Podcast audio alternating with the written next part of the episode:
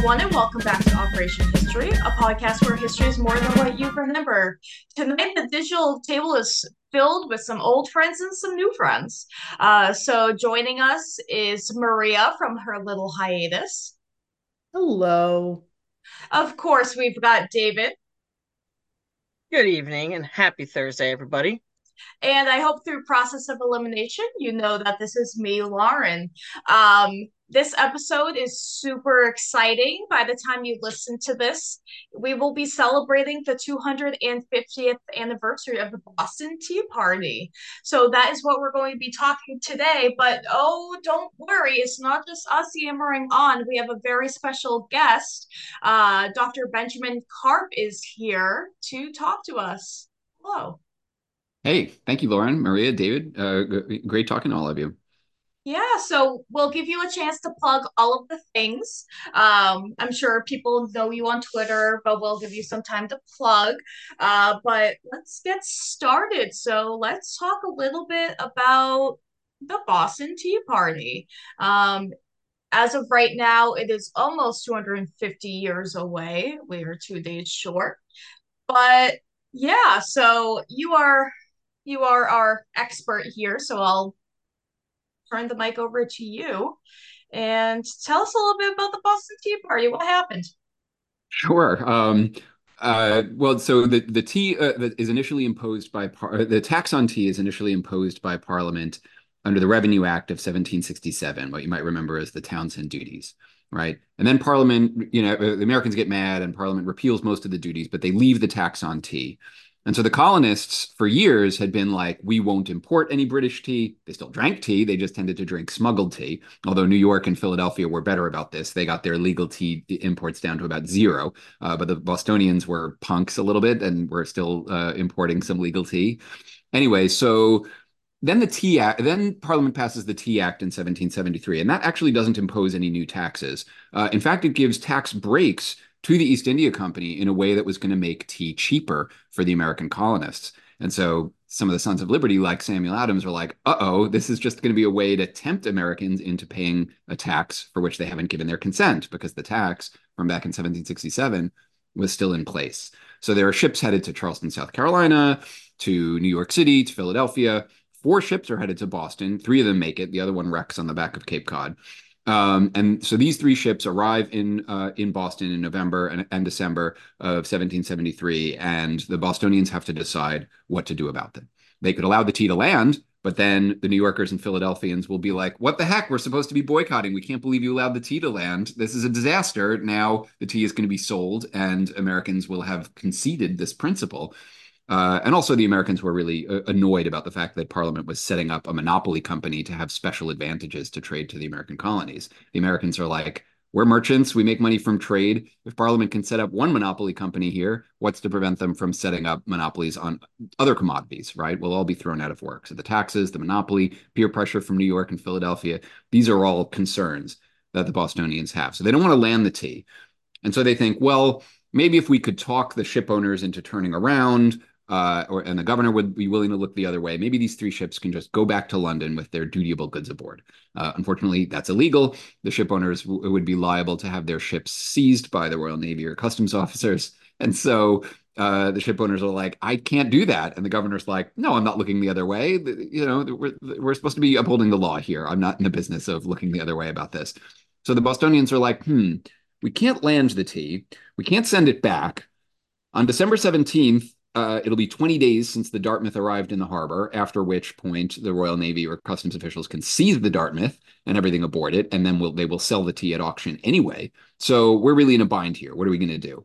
And so somehow, right, you know, if you watch The Wire, you know, you don't take notes on a criminal conspiracy. So historians aren't exactly sure how this happened, but the Bostonians kind of say, all right, we're going to have to have a secret plan if everything else doesn't work out to dump this tea into the harbor. We're going to pick a handful of guys, uh, you know, ahead of time, and maybe we we will have some of them like you know grab some apprentices on the day of. So I think there were probably a total of about hundred guys, and there already been guys for weeks, kind of uh, on the docks, making sure nobody went on board these ships and kind of guarding them to make sure no tea came off of the ships. But on December sixteenth, it's like okay, I think maybe it was about hundred guys, although we don't really know for sure. Uh, there's this big meeting at the Old South Meeting House to where thousands of people are gathered to find out what's going to be done about the tea. And then Samuel Adams is like, all right, we tried everything and there's nothing else we can do. And then he and all the other leading Sons of Liberty stay behind at the front of the meeting to be like, no, no, stay and listen to a couple of speeches. But then a bunch of guys disguised as Native Americans, um, you know, come in, you know, making war whoops, right? You know, this kind of racist caricature kind of stuff. Uh, and everybody says, "Hurrah for Griffin's Wharf! Let's make a cup of tea for the fishes in Boston Harbor. Let's let's destroy the tea, etc." And so, hundreds of people go down to Griffin's Wharf, following these these disguised men. Uh, and uh, you know, the Royal Navy is in the harbor. British troops are on Castle Island. You know, everybody's watching this this take place. These disguised men, and I think everybody knew who they were, right? Uh, but these disguised men board the ships uh, they, you know, use block and tackle, pass these, you know, crates of tea over, you know, they, they get them out of, they, they hoist them out of the hold, they chop them up with axes, and they dump the tea into the harbor. 46 tons of it worth at the time 9600 british pounds sterling uh, what i like to tell people is that a ton of tea was equivalent in value to paul revere's house which you can still visit in the north end so picture paul revere's house the value of that multiply it by 46 that is the value of the private property from the East India Company that the Bostonians just destroyed. Uh, and then everybody's like, whoa, okay, we just did that. And they have to wait months to find out what the blowback of that is going to be because it takes four to six weeks for word to get to Parliament. And then Parliament has to deliberate what, about what to do. And then it's going to take another four to six weeks for the news to come back to the American colonies. And what is the news? The coercive acts, right? Punish the town of Boston, punish Massachusetts, uh, pass all these laws that make uh, people in the American colonies nervous. That's when the 13 colonies begin saying, all right, let's gather at a continental congress. Let's talk about what to do. Let's start drilling our militia companies. And then it all ends in shots fired at Lexington and Concord and Declaration of Independence and all of that stuff. I always find it interesting if you want to talk a little bit more about Thomas Hutchinson and his kind of this poor guy. Um, for people that don't know, he's the guy in charge of Massachusetts. He's uh, in Boston at this point. Um, he gets his house torn down brick by brick.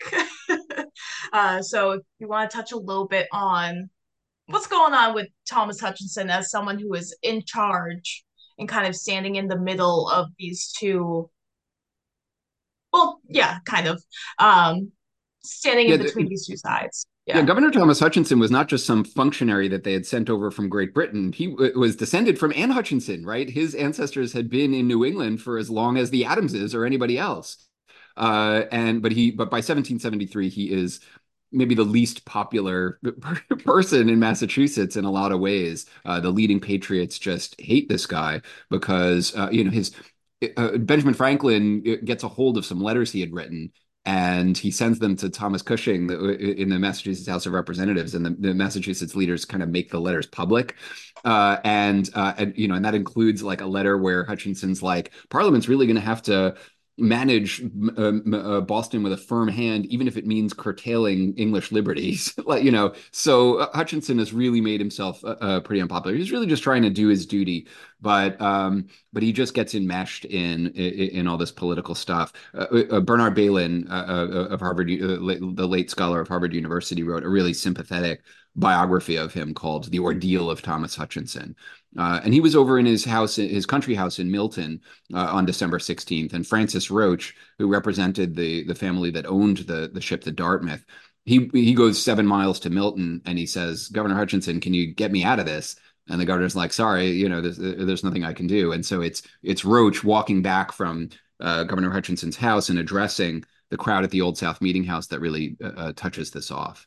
Uh, and and the other thing, you know, is that Hutchinson's uh, uh, uh, Parliament appoints four firms to be the consignees, the agents who are going to receive the tea. One of those firms is two of Hutchinson's sons, and the other of the firms, Richard Clarke and Sons, were relatives of the Hutchinsons by marriage.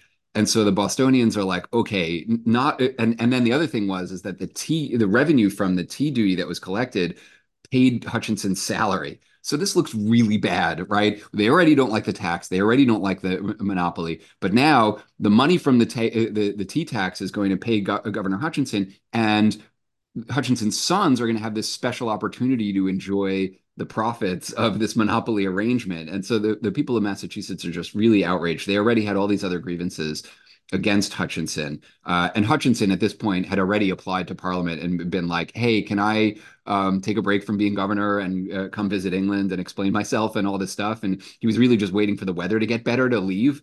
Uh, you know, and and after this, I mean, he has uh, no more authority left, and so he's replaced by Thomas Gage, which is why Gage is the guy uh, who's there when uh, when Lexington and Concord happens in 1775. Yeah, Hutchinson kind of gets this like traitor status, like you said, because he was he was from a family that had been entrenched in Massachusetts and New England culture. So when all of these dots are connected, that he's you know he's going to be by benefiting from this financially, he goes from you know just public official to traitor, corrupt public official. Yeah, poor guy. I mean, I think it's good to have sympathy for the loyalists, right? Because I think the way that we're educated as you know, as K to twelve students, it's like, yeah, I would have been a patriot, heck yeah, you know. But then you know, you look at what happens to some of these guys, and it's like, well, maybe we, ought to be a little bit more even-handed in our sympathies, even if we would have politically agreed with what the Sons of Liberty were trying to do, because the Sons of Liberty could use some pretty brutal tactics uh, towards loyalists. I even I read a, a, a, letter by George Washington once where he hears about a loyalist having committed suicide after the British um, had evacuated Boston, and he's like, "Yeah, we could use more of that." You know, so I mean, you know, that's that's Washington, right? And so, yeah, the Sons of Liberty could be pretty cruel towards those loyalists. One of my questions, which is, how should us teachers really approach the Boston Tea Party and colonial events? You know, the curriculum says approach it from this sort of light, but that's not always true. So, what should be the proper way of approaching it? Uh, I mean, I think the most interesting question to ask is if there were a Boston Tea Party nowadays, would people support it? Because the Boston Tea Party was important to the origins of our country. Of course, we think, oh, yeah, that's a good idea. It enshrines our tradition of protest, our tradition of nonviolent protest, even though there's tons of violence surrounding the Boston Tea Party, even though uh, not many people were seriously hurt at the Boston Tea Party. So I think playing with that idea of whether, it, you know, of law and order versus civil disobedience, right? Like uh, having students play with that. The other thing is that uh, you know there's all this great work by John Bell, who runs the Boston 1775 blog, uh, and wrote a great essay about this. Boys are involved, like young boys, teenagers are involved in a lot of the incidents in revolutionary Boston. And that includes the Boston Tea Party. So one of the little anecdotes about the Boston Tea Party that I always like to tell is when they're dumping the tea overboard, the tide was actually out and so the, these these piles of tea actually begin to clump above the waterline. And so the Bostonians look at this and they're like, "Yeah, that doesn't look good." So they they pick a couple of apprentices, so teenage boys basically, and they say, "You, you, and you, get in a boat, you know, uh, uh, get over there, grab some oars, and whack at this pile so that the tea will dissolve and float uh, into the harbor a little bit more." So there, uh, um, you know, so there were apprentices, teenagers, some of whom were still alive in the 1830s you know, to be able to tell their stories. You know, some of them were applying for pensions from the U.S. government, so you can read you can read those accounts. In fact, I I was at the National Archives yesterday, uh, and I got to see the the pension applications of Joshua Wyeth, Samuel Noel, uh, George Pillsbury, guys who were really young uh, at the time of the Boston Tea Party. And later on, they went on and had military service or privateering service. But they give these really interesting first person accounts of what had happened during the Boston Tea Party. Oh, no, that was just my comment on. I've never heard that story before. And it's so Boston. I'd be like, well, this isn't working. So uh, we we might as well segue into the Q and A because we're kind of weaving in questions yep. to our discussion. So one of the questions that I had asked or I had written down um, is something that you had touched upon is having sympathy for the loyalists, and I think when this topic is presented kind of in a more mainstream setting or in a K through 12 setting, the uh, the impression that everybody in Boston was a patriot or that loyalists and people who were pro British were so few and far in between. And that's not really the case. And, or is that the case? That's something we want to talk about. I mean, relatively speaking, Boston was a pretty patriotic place, right? I mean, most Bostonians were Congregationalists of English descent. It was a relatively homogeneous town compared to Newport or New York City or Philadelphia. Uh, you know, and the Bostonians were eventually able to rally, you know, the, the, other towns in the Massachusetts countryside through the committees of correspondence. And remember that the story that we're inheriting is the story that the Patriots first told about themselves, right? And they wanted to tell a story that kind of wrote out the loyalists and whitewashed the whole thing. So some of these uncomfortable incidents of violence, right, those were not the stories that we wanted to tell to school children in the 19th century. And over time, those events just get encrusted and entrenched. Uh, and and there have been periods in American history where telling a more you know myth busting version of the American Revolution was really uh, uh not considered the right thing to do in the 1920s. There were huge scandals. They were going to take Nathan Hale off the curriculum, and people were in uproar about this. Um, eh, you know, so so again, there there are always a lot of headwinds against people who are trying to you know to bust some of these myths or give a more even-handed account. I mean, people take the American Revolution seriously because it's you know it's the wellspring from which the country comes right and it's so bound up with the words of the declaration of independence and the us constitution and of course there are more complicated and interesting things you can say about all of these uh, uh, aspects of the uh, of the revolution but um, you know but you're but you're operating against this kind of more mainstream understanding that's like yeah 1776 it was all good I think that's a really good segue into kind of talking about the public memory of um, Boston Tea Party, which, of course, there is a lot happening, especially here in the Boston area. Um, with this anniversary coming up. Uh, so, how have you, through your research or just also just being around in Boston and talking to other people, how have you seen uh, the Boston Tea Party be memorialized? How has that changed since you know it happened? Yeah, I mean, shortly after my book came out, the Boston Tea Party Ships and Museum reopened after the fire. Uh, and I, I, worked with them for a little bit, and I know that they, uh, they have used my books. Right, they have been trying to track down more information about the participants, and they've they've made use of my list, and you know, and tried to see well, there are there other names that we could add to the list. Was Professor Carp right to strike some of these names from the list, uh, etc. So that's you know that's that's been really nice that there was this new museum, and so that museum they had all these new curators and stuff like that, and so they could come in right out of the gate with uh, you know, with a relatively recent interpretation of the Tea Party. And there have been some great books that have come out since mine too, uh, to improve everybody's understanding.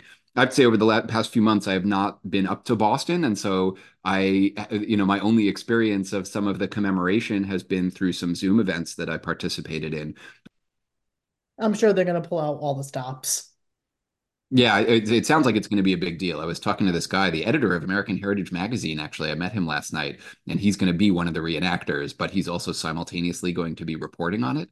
Um, so, anyway, it's breaking the fourth wall. That's kind of cool. yeah, I, uh, yeah, yeah. I mean, he's an interesting guy. Like his father was the founder of National Geographic magazine. He's like an he's like an older guy, and he's been the editor of American Heritage Magazine for a long, long time. I think oh, we we talked about it briefly about how the Boston Tea Party has been reinterpreted by different organizations throughout the years. And even you mentioned in your book that it has even afterwards it's been reinterpreted multiple times as the century goes on. What do you think the current reinterpretation is? Do you think it's positive or do you think it's just it's as messy as it was originally? It's still messy. I mean, I think most Americans have a positive outlook on the Boston Tea Party. But then if you think about the way people use the memory of the Boston Tea Party, it's clearly something we wouldn't actually agree about, right? The fact that people point to property destruction during some of the Black Lives Matter protest uh, matter protests and say and either criticize that or say, "Oh no, protest involves property destruction. That's an American tradition." And right, the fact that some of the guys could come back from January 6th 2021 and say, oh, I just felt like I participated in Boston Tea Party 2.0 and then be sent to jail, right? Like, it, clearly, I don't think as Americans we have a consensus about whether it's okay to destroy property and violate the law on behalf of a higher principle right? Uh, like on the one hand, Martin Luther King is writing about the Boston Tea Party from the Birmingham jail, but grand wizards of the KKK are also saying, look at those tea Par- Boston Tea Party guys. Didn't they have the Ku Klux spirit? So really it can't be both. Uh, and so uh, you know and so this is what we have to decide as a country right? When is it good and righteous to disobey the law because you are not being accorded equal equal civil rights? And when are you just being selfish and causing mayhem and uh, you know and disturbing the peace right? Uh, you know i think it's really hard to draw the line right? We have a first amendment that's supposed to say okay there's freedom to assemble freedom to express your grievances in various ways. But but destroying property is generally illegal. And so uh, you, you know so so this is really something that's difficult for us to work out. And I would I would rather we debate it than coat the Boston Tea Party in some sort of gauzy haze of of aren't we such a wonderful country, right? I'd rather we, you know, uh, uh, get down in the dirt and actually debate like how much violence was there involved in the weeks leading up to the Boston Tea Party? What were the reactions of people who were not automatically aligned with the Sons of Liberty? You know, did people have any regrets about the fact that this was about to lead to an eight year war where lots of people were going to die in prison ships and from disease and killed on battlefields and all these other things families were going to be torn apart forever as a result of this war right? So we might be grateful because we like being americans and you know and all of it was necessary for the founding of the united states. Maybe maybe it wouldn't have been so bad if like canada we had just left peacefully a number of years later right? There were all there were other alternatives possible for the american colonies. And so i think it's worth just leaving the American Revolution as a bit more of an open question, right? And and think about when is it right to go that far? Uh, were there people who disagreed about the the best tactics to take when complaining about what Parliament was doing? There's all sorts of interesting questions I think that come up with the Boston Tea Party. So, segueing into that, uh, one of the questions I was going to ask you another question, but I'm going to pick this question because of something you just said. Um, when it comes to the motivations for the Tea Party, and like you said, if you kind of look and you look at everything that happened after, uh, do you think that the motives for people, or do we want to talk about the motives? Are they purely economic, or are there some other other thought process go thought processes going on? Yeah, you're asking about the revolution generally and the origins of the American Revolution, uh, touching on what's really a long-standing debate among historians.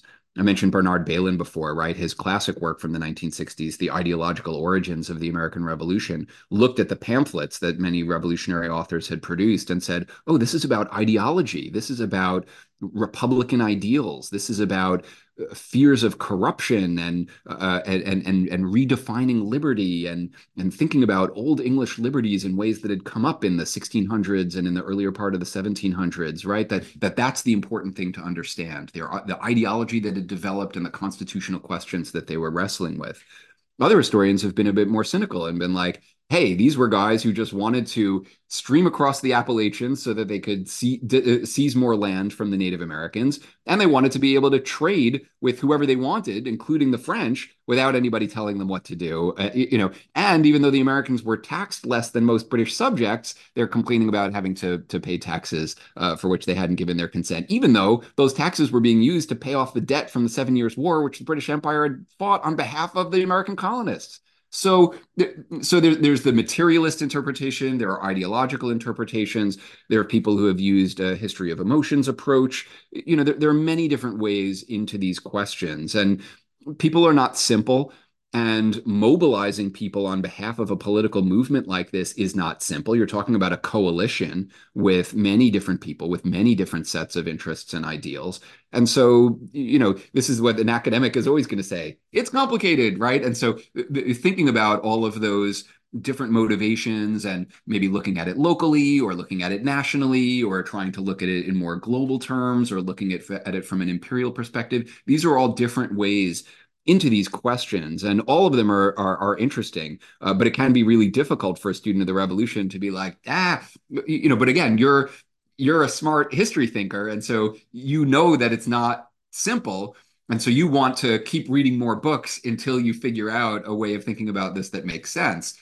The flip side of the question though is that you might also be asking as a, te- a teacher right? To kind of say, okay, I have this audience where this might be the first and only time they think about it. What's the best way to boil it down to its essentials and tell them what they really need to know? And I think at minimum, you can kind of say, like, hey, there are these big ideas that are encapsulated in the Declaration of Independence. But of course, people also think about pocketbook issues right? And so at minimum, you can kind of talk about those two approaches. And they used to be pretty nasty fights uh, between the likes of Gary Nash and Gordon Wood, you know, from the 70s to the 90s, right? That was always the debate of like, a, you know, a more materialist approach or a, an approach that emphasized class conflict as opposed to um, a, a, an approach that emphasized the ideals that united Americans uh, in their in their break from Great Britain. Yeah, it's a lot. As historians, we know that you kind of start with this one thread, and then next thing you know, here you are down the rabbit hole.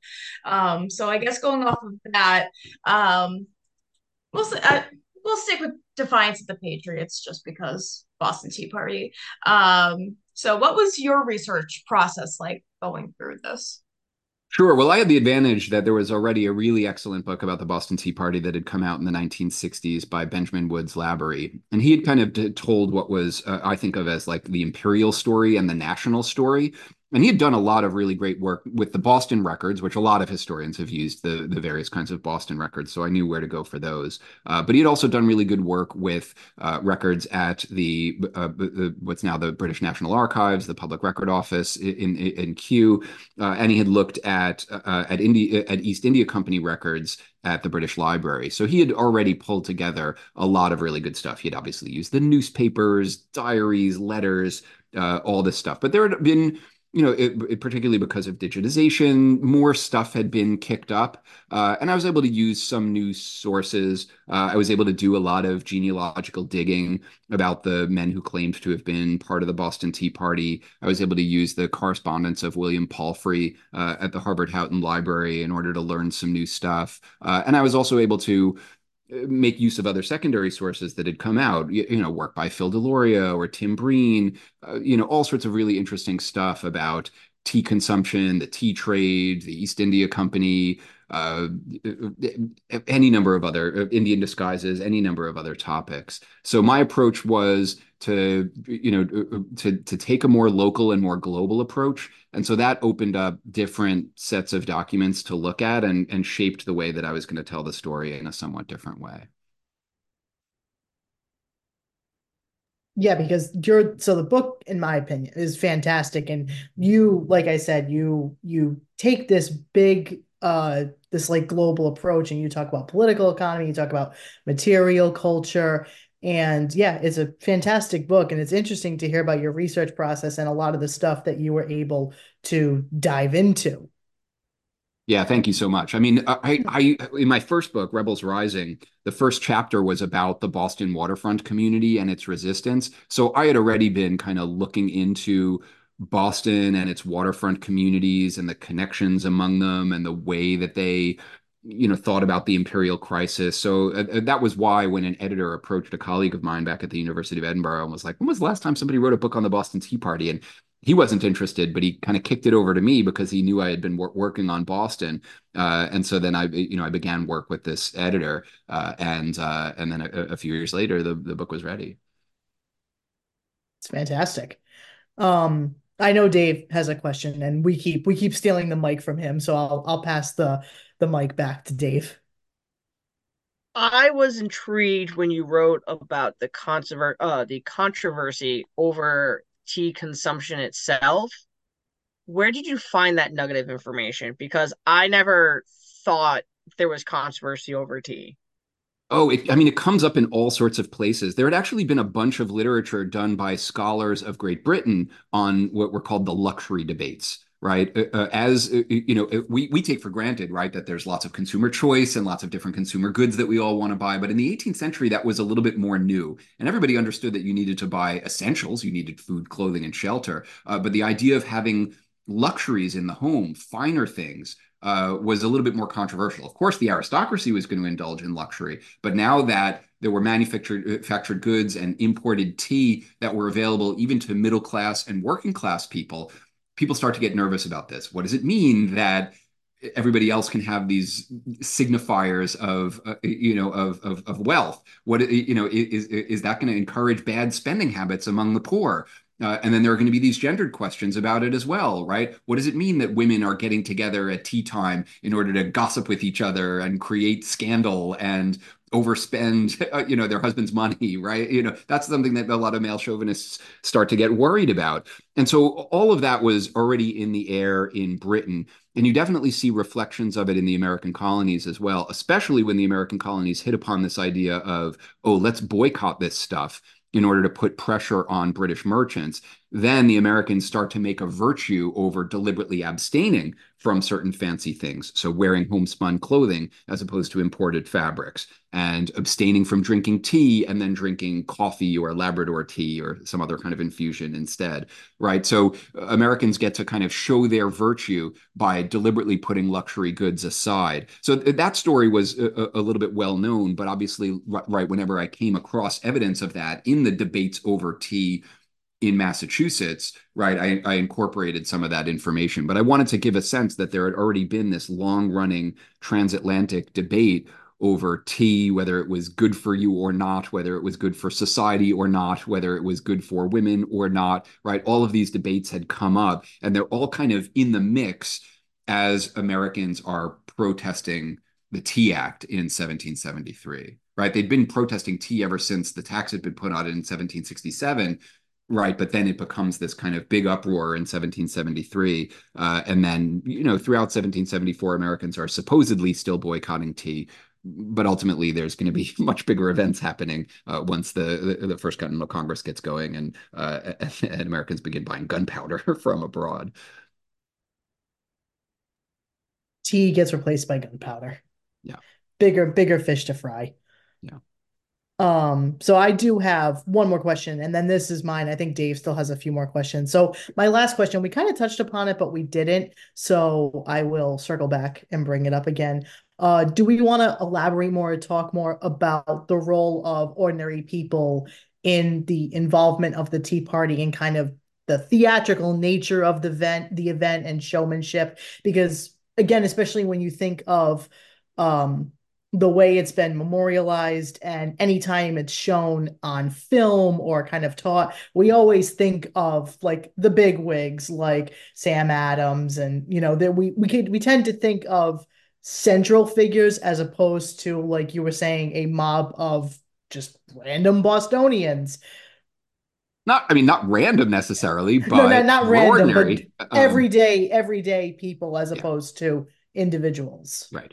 You know, one of the historians that really inspired me was Alfred Young, who wrote this book, uh, The Shoemaker and the Tea Party, which focuses on the life of a very poor shoemaker uh, and very short, diminutive shoemaker named George Robert Twelves Hewes. And you can see his portrait actually at the Old State House Museum, part of Revolutionary Spaces in Boston.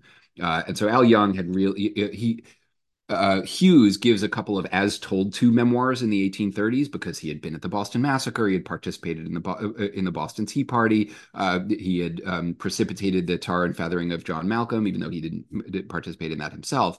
Uh, and so, and then, right, like he's kind of rediscovered in the 1830s, and he's he was living in upstate New York, but they bring him back to Boston. It's like, look at this old guy; he's seen it all. Like, you know, he's one of the last remaining guys from that lost generation um, you know, because all of the bigwigs, right, had been a bit older, so they, you know, they were mostly long dead by the 1830s. I mean, when the Boston Tea Party actually happens, really prominent Bostonians like Samuel Adams, John Hancock, uh, Thomas Young, they ostentatiously stay behind at the head of the meeting in the Old South Meeting House, and they say, "No, no, stay, listen to speeches." But at that point, the disguised Native Americans had all like gone down to the to the wharves, and every and the crowd mostly follows them. Uh, but, uh, um, but you know, I did try and do a social profile of these hundred guys whose names are associated with the Boston Tea Party. Whether those stories are reliable is another question. But you know, I really tried to say, okay, what were their occupations? What was their age? How many of them had been involved in politics before? And it's it, there's a range, right? Most of them are youngish, but there's some selection bias there because if you were in your 40s and then you died before the stories about the Tea Party start coming out in the 1830s, you're not likely to find a bunch of people who were in their 40s when they were in the, 1773. So you get you you do have a lot of young men and even boys who were apprentices. Uh, a lot of them worked in crafts having to do with shipbuilding, caulkers, rope makers, you, you know, uh, uh, things like that. Uh, there were a couple of Harvard graduates, uh, including uh, Herman Melville's grandfather or father. I can't believe I'm blanking on this. Um, so there were a couple of Harvard graduates, uh, you know, but and and some merchants, but mostly you're talking about middling and working class guys. And the three guys who were the heads of the, you know, of each of the crews that boarded the ships. I'm blanking on their names, but they were you know they they were kind of politically uh, middling figures but politically connected. And one of the things that the boston tea party made me realize is that you know boston really just is never just about the bigwigs right? You have the bigwigs who sign their names to all the big documents. They're petitioning legislatures. They're gathering in the continental congress right? So they're famous they're giving big speeches. So they're famous for all of those reasons. But you also had a lot of middling uh, bostonians engaged in voluntary associations of various kinds the North End Caucus, the Boston Committee of Correspondence, the Freemasons, the Sons of Liberty, right? There were there are all these guys gathering in taverns doing some of the actual work of being like, all right, if we're going to organize a boycott, if we're going to put pressure on this person, what do we do? Right? They, are engaged in their own methods. They are signing their names to to circulating petitions. Also, right? They are putting pressure on their legislatures. There's stuff for middle class people to do, and then you have what working class Bostonians were doing, which often involved street theater burning a boat on the common right? You know attacking somebody's house as an extreme form of it or but maybe just parading in the streets and announcing like hey we stand with this cause too. Now the thing is we want to say oh they all marched in lockstep together. The poor, poorer people were co- cooperating with the rich people you know, uh, some historians like Al Young emphasize that's not always the case. There is class conflict. Sometimes poorer people are like, hold on, right? Like rich people, you're not looking out for our interests enough. And we, you know, we have a different idea about the tactics that we ought to take. So the challenge of political mobilization is to get these different groups working together. And I think the Boston Tea Party is a really interesting moment where you can see that taking place it is not clear that those working class people were only there because the you know the wealthier and more uh, uh and uh, the wealthy leaders had told them what to do. There's some evidence to suggest that some of these working class guys decided to get together on their own and say okay we're going to do something about this. And, and maybe we'll ask the wealthy people whether there's some kind of plan in place.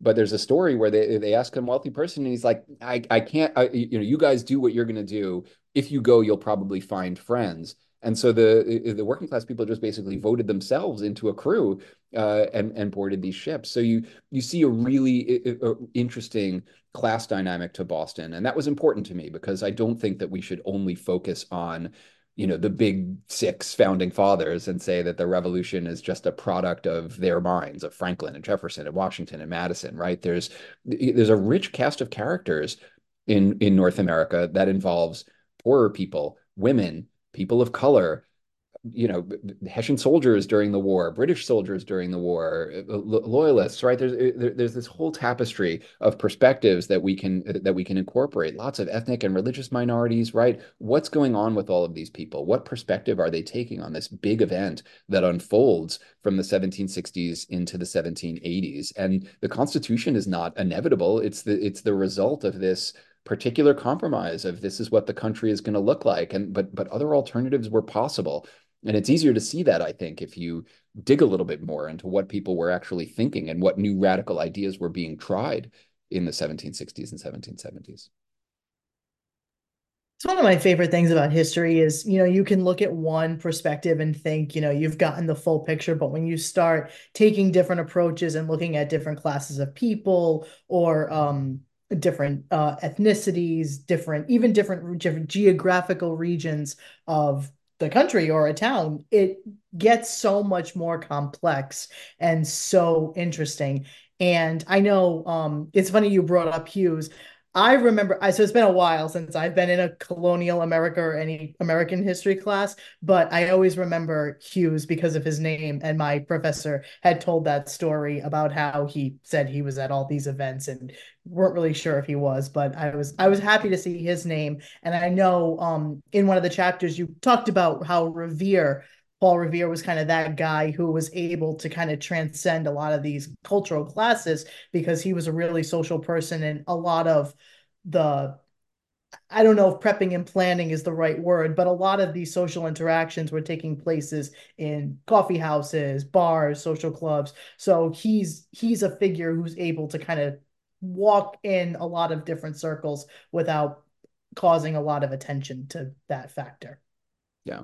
If you think about it, studying this stuff is great practice for teamwork or leadership, right? Because you can never be all things to all people. But what does it take to you, know uh, uh, work with people who are coming from different perspectives and and accomplish some kind of larger goal Sure. Uh, you know, I've got this new book called The Great New York Fire of 1776, a lost story of the of the American Revolution, and it's about the burning of New York City on September 21st, 1776, a few days after the Americans had evacuated New York City and the British had occupied it. Uh, and this was always treated by historians as a big mystery, but I think it's pretty clear that the Americans set New York City on fire themselves. And by the time I got to the end of writing that book, I realized, oh, this is a story that's actually a lot like the Boston Tea Party, right? Like destroying property on behalf of some greater cause. Uh, so it, for people who notice parallels, I'll be really interested to see what they have to say about that. But anyway, this was um, this was an incident that I was interested in since I was an undergraduate. So I, you know, I've been kind of looking at it on and off for you know more than 25 years, and so I was really pleased to be able to come out with a book about it. And I don't really know what I'm going to do next, but I, uh, you know, I'm pleased to have some really fun books to offer about both Boston and New York City, the two cities where I've done the bulk of my teaching as a as a, as a college professor. So before we let you run, because I know you have things to do, um, where can the listeners find you? Where they, can they get more Ben Carpenter life? Oh, sure. I mean, you know, as far as media, you can find me in all sorts of places. There are recorded talks on the C-SPAN website. There are podcasts here and there. I've published some popular pieces, you know, and and and pieces that are freely available to the public of course, I'd love it if people ordered the books either at their friendly local bookstore or via some large online uh, retailer. Uh, uh, um, and I, I teach at Brooklyn College and at the Graduate Center of the City University of New York. Uh, I'm pleased to accept uh, graduate students to work with, and uh, and yeah, I've been I've, I've given I'm giving a talk in Florida next month. I was I was in D.C. this past week. I'll be in Boston soon. So I try and get around and share the message of history with um, with wider audiences and don't just kind of selfishly limit it to my own wonderful students. Uh, so uh, yeah, so you can you can find me a lot of places, especially the, over this past year. Thank you so much, everyone, for tuning into this episode. We appreciate all of our listeners and the support that we have received, and we appreciate and want to thank Dr. Ben Carp for coming on and talking about the Tea Party with us today. Please rate, review, download, and subscribe to the show wherever get wherever you get your podcasts. It is a small and simple thing that you can do to help us out in a really big way. If you would like to interact with us, there are several ways that you can do so. You can reach us on Twitter or X, whatever you prefer to call it, Instagram mm. and Facebook at Operation Hist. Once again, the the title is at Operation Hist. You can shoot us an email at operationhistorypodcast at gmail.com, or you can view us on our website, operationhistorypodcast.wordpress.com. It is the place that we put all of our sources and show notes that we use from this episode to be transparent with you guys. Once again, thanks again for joining us, and this is Operation History signing off.